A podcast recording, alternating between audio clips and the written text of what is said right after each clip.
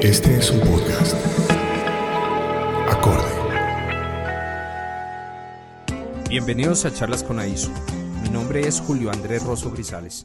Soy el director de AISO, Academia de Innovación para la Sostenibilidad. En esta ocasión he invitado a una persona a la cual admiro mucho. Ella es una gran amiga y sobre todo una de las más grandes expertas en el tema de financiamiento para contrarrestar los efectos del cambio climático. Ella trabaja actualmente en el Green Climate Fund en Corea del Sur, pero anteriormente fue la directora de responsabilidad social y ambiental de Findeter y también fue la coordinadora de la iniciativa financiera para ONU Medio Ambiente en las regiones de América Latina y de África. Hoy vamos a derivar mucha información, muchos de sus conocimientos sobre cómo estructurar proyectos y programas para financiar medidas para mitigar y adaptarnos ante el cambio climático. Bienvenidos entonces. Jessica, bienvenida a Colombia y bienvenida aquí a Charlas con AISO. Es un gusto tenerte aquí.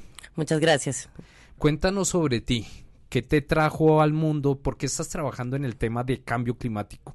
Para hacerlo corto, creo que desde siempre tuve esa necesidad de ayudar al, al prójimo.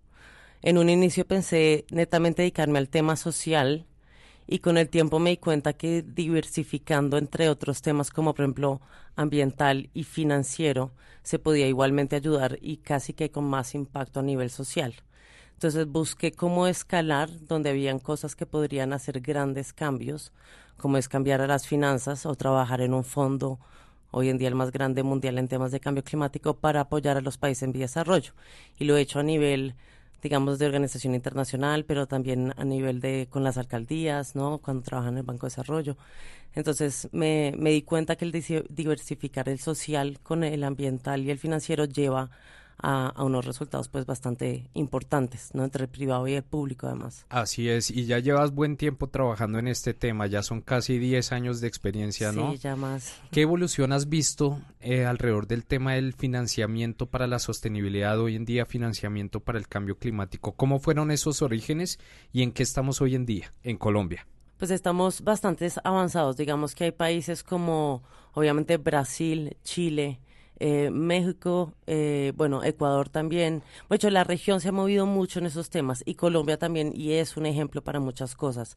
Al menos, por ejemplo, con el Fondo Verde que yo trabajo para el clima, Colombia ha venido adelantando unas propuestas para fortalecer las capacidades de los ministerios. Eh, esto está liderado por eh, la Autoridad Nacional Designada, que se llama, que es el, Departamento Nacional de Planación, el DNP. Y ellos están coordinando con los otros ministerios, están coordinando con las instituciones financieras. Entonces se ha venido avanzando mucho en el tema y se quiere inclusive eh, apoyar, digamos, entidades también privadas como públicas. Entonces está haciendo un gran esfuerzo, digamos, en coordinar las herramientas necesarias para encontrar los recursos para cambio climático. O sea, hay buenos recursos en este momento para financiar medidas de prevención, de mitigación, de adaptación ante el cambio climático, no solamente desde las regiones, desde el sector público, sino también desde el sector privado. ¿Qué hace falta hacia futuro? ¿Qué, ¿Cuáles son esos retos que estamos abordando, que estamos enfrentando para generar un verdadero financiamiento y una verdadera implementación de proyectos para el cambio climático?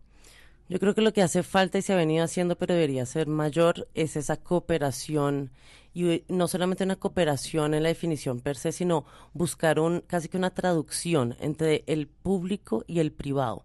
De hecho, tú pones un ministerio a hablar con una entidad financiera y prácticamente son dos idiomas distintos. Entonces, tienes que hacer una traducción no solamente en términos de términos, sino en el hecho de capacitaciones, de qué es lo que hace el uno, cuáles son uno el rol de las políticas, el otro, cuáles son los mecanismos financieros, ¿no? Entonces, toca llegar a ese entendimiento y ahí se puede, ¿verdad?, coordinar y cooperar en conjunto el público y el privado.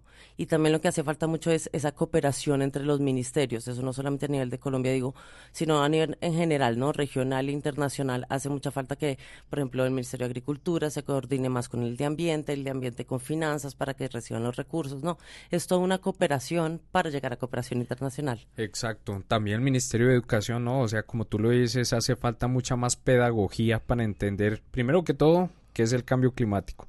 Segundo, cómo abordarlo. Y tercero, qué oportunidades, porque el cambio climático puede que sea un efecto nefasto, un hecho nefasto, pero también presenta oportunidades para repensarse eh, en términos de estilos de vida, en términos de desarrollo empresarial, en términos de ordenamiento territorial. Exactamente, no, el tema de educación es uno que es primordial. Me hecho todos los recursos que nosotros ponemos en los países en desarrollo siempre tienen un ingrediente de formación, capacitación y ojalá de, a la gente del terreno, ¿no? Entonces es primordial y entonces digamos, muchos países como inclusive donde vivo, ¿no? En Corea, a nivel europeo, etcétera, se empieza desde lo más pequeño, ¿no? Desde, por ejemplo, mi hijo tiene seis años y ya desde hace dos años ya sabe cómo apagar la luz, sabe cómo ahorrar, sabe cómo plantar, sabe cómo recoger fresas, me se las sabe todas. Y eso empieza desde que uno es chiquito. Y tanto desde los papás como el empresario, como el gobierno, como cada individuo. Claro que sí. Y desde el punto de vista privado, desde el sector empresarial, ¿Cuáles son esas oportunidades que existen en este momento para abordar el reto del cambio climático? Pues hay oportunidades que son muy sencillas y obvias que ya todo el mundo las sabe, como todos los temas de eficiencia energética y demás. Lo que se está viendo mucho a nivel mundial es, por ejemplo, el waste to manage, que es toda la parte de recuperar energía de los residuos. Ahora hay un montón de soluciones para eso y la mayoría de los países y las ciudades tienen problemas graves, digamos, con los rellenos sanitarios. De acuerdo. Entonces, eh, se está viendo esas oportunidades de negocio y de generación de energía y obviamente aprovechamiento de los residuos de una forma óptima, pero tiene que hacerse desde todas partes, ¿no? Desde la casa hasta el que obviamente lleva el último camión. Entonces se están haciendo muchas de esas de esos temas, energías renovables obviamente, pero se está buscando que hayan más proyectos en adaptación. Y mucho puede ser, por ejemplo, mediante instituciones financieras facilitando, por ejemplo, tasas o líneas eh, preferenciales para las pequeñas empresas. ¿Y este tipo de proyectos son a gran escala, a mediana escala o puede una comunidad, un grupo de emprendedores eh, idearse, implementar un proyecto y recibir algún tipo de financiación. ¿Cómo funciona esto en términos de escala? Pues a nivel de, por ejemplo, del fondo en el que yo trabajo, sí es proyectos bastante grandes. Mucho el promedio serán eh, unos 70 millones de dólares. Entonces estamos hablando de cosas no transformacionales a nivel nacional. Los proyectos que llegan al fondo tienen que haber venido de todas unas consultas con la comunidad, con los ministerios, con el sector privado. Muchos son, son proyectos grandes, ¿no? Pueden llegar hasta 500 millones de dólares o más, o empezar en 3 o 5 o 7, ¿no? Hay de todo tipo y dependiendo, ¿no? Eh, financiamos casi todo tipo de sectores, infraestructura con medio ambiente, todo el tema de adaptación, temas de aguas, eh, de bosques, etcétera.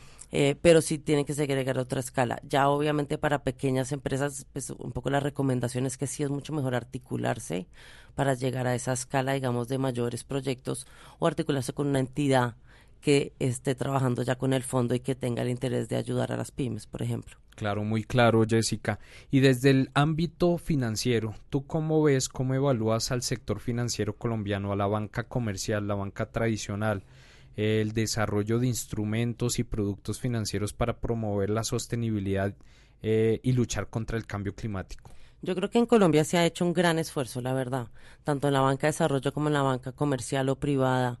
Eh, y yo creo que hay que aplaudirles, ¿no? Eh, se ha hecho todo este esfuerzo de un protocolo verde que ha sido un convenio de cooperación entre el Ministerio de Ambiente, todo el sector financiero y ahora el, el, DNP también y otros colaboran. Entonces se ha hecho un gran esfuerzo y somos de hecho modelo a nivel de otros países, no solamente mostrando el ejemplo o hablándolo en, en Perú, digamos México ha tratado de, ya lo ha hecho también un, un protocolo de este estilo. Mucho, se ha avanzado mucho y Colombia es pionero en este tema. Entonces, eh, todavía hay mucho camino por recorrer eh, y se necesita recursos tanto de cooperación como de gobierno, como el sector privado, pero se necesita esa articulación para en verdad poder entender cuál es la oferta y la demanda y aprovechar los recursos de buena forma. Claro que sí. Aprovechar los recursos, yo creo que ese es el concepto clave aquí, porque recursos sí hay, no es cuestión de carencia de dinero, dinero hay suficiente de pronto lo que hace falta son proyectos, programas que puedan capitalizarse y que puedan eh, aprovechar toda esta magnitud de recursos financieros. Eh, en un ambiente eh, territorial, Jessica, ¿tú qué recomendaciones, qué consejos les das a los funcionarios públicos, a aquellas personas que aspiran a un cargo público en los entes territoriales, para que comprendan la magnitud de oportunidades alrededor del tema del cambio climático? Yo creo que hay, eh, hay tanto oportunidades como riesgos que pueden ser oportunidades, que eso es importante verlo, ¿no?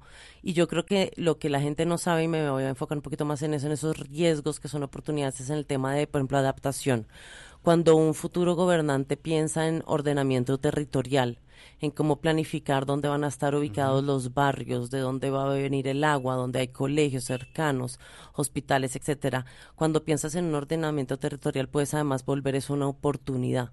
Entonces, analizando en verdad tu territorio, tus ciudadanos, dónde estás, cómo maximizas la eficiencia, por ejemplo, el transporte eh, de las luminarias, etcétera, tienes unas oportunidades detrás de ese riesgo que hay que analizarlo. Entonces, eh, con, hay muchos recursos, digamos, de cooperación para justamente ayudar a todo el tema de, de, entender cuál es la vulnerabilidad del territorio, ¿no? Y cuáles son, obviamente, también esas oportunidades, por ejemplo, de, infraestructura.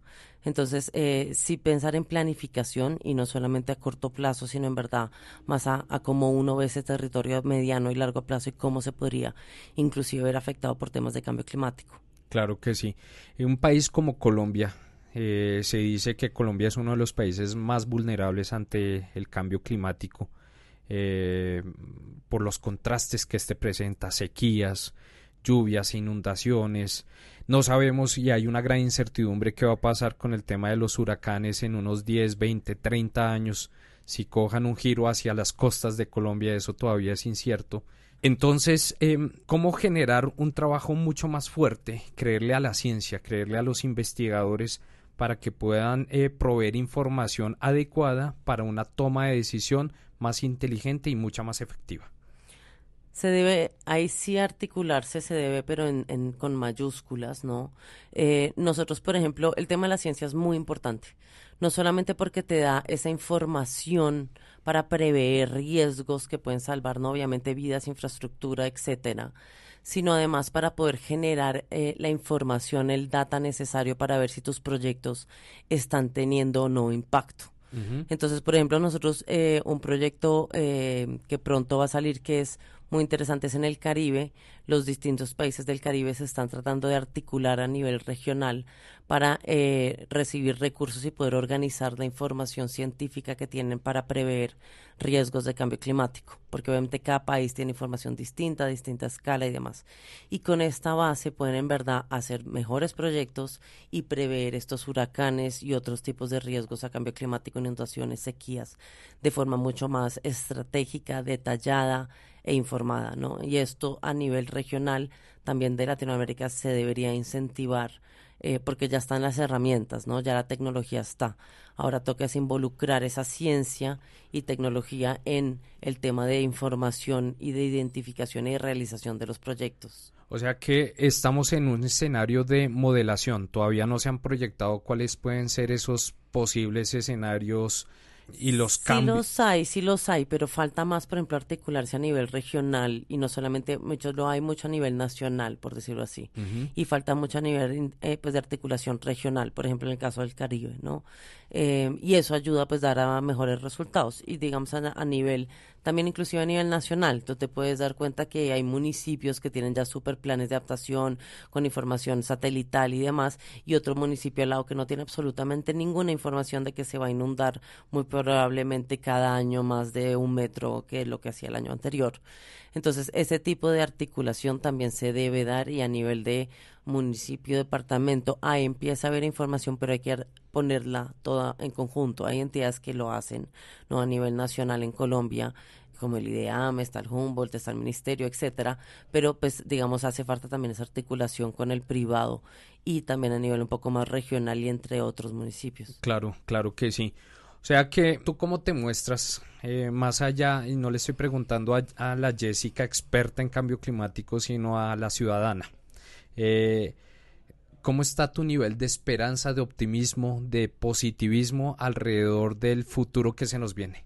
Pues yo siempre seré positiva porque por eso trabajo en esto, pero al mismo tiempo creo que no lo estamos haciendo a la velocidad que debemos eh, y que debemos hacer un esfuerzo, pero no es solamente el doble, sino ah, multiplicado por cinco y es sencillo. Hecho, yo lo he logrado en, ¿no? en menos de 10 años y creo que mi hijo lo ha logrado en menos de 6 años. Hecho, es, es un tema de, de entender que en verdad tenemos que articularnos. Por ejemplo, vine de inaugurar un proyecto en el Amazonas eh, y ver trabajar con los indígenas como ellos en verdad respetan a la tierra, ¿no? A esa madre naturaleza, que no van a sacrificar una productividad por el hecho de sacrificar la tierra porque eso va a ser productividad a largo plazo. Entonces, ese tipo de cosas es lo que tenemos que empezar a, como ciudadanos a, entender y a transformar en nuestro diario vivir. Yo estoy totalmente de acuerdo. Yo creo que el factor detonante del cambio está en cambiar el chip del tiempo, eh, cambiar el chip del tiempo en nuestras cabezas, pasar de un pensamiento cortoplacista, eh, donde se vive hoy y por ende yo consumo, eh, aprovecho, exploto, utilizo los recursos hoy, sin de pronto importarme o tener en cuenta qué pueda pasar en el mañana, ¿no? O sea, cambiar el chip hacia el largo plazo es fundamental para que desde el individuo empecemos a transformar estilos de vida y los hagamos más sostenibles. Jessica, bueno, ha sido un placer tenerte aquí en los micrófonos de acorde nuestro aliado en esta aventura, en estos podcasts, aquí en Charlas con AISO, donde podemos aprender mucho más sobre cambio climático y todos estos programas a nivel multilateral, pero también lo que está sucediendo en nuestro país. Cuéntanos un poco más sobre el Fondo Verde para el Clima y dónde podemos encontrar información. Eh, bueno, pues eh, uno simplemente en Google se mete en Green Climate Fund .org y es bastante sencillo. Ahí hay toda la información de los proyectos. Ya hemos aprobado más de 40 proyectos por más de 2.2 mil millones de dólares, billions. Eh, hay toda la información, inclusive los proyectos que han sido aprobados. Se puede, digamos, entender el proceso para recibir recursos, cómo articularse con el gobierno, principalmente aquí en Colombia el representante, como decía, es el DNP y mediante ellos, ellos son los representantes, digamos, hacia el fondo. Y, bueno, mediante acorde y AISO siempre también pueden eh, resolver cualquier duda y conmigo pues estar siempre en contacto. Muchas gracias Jessica.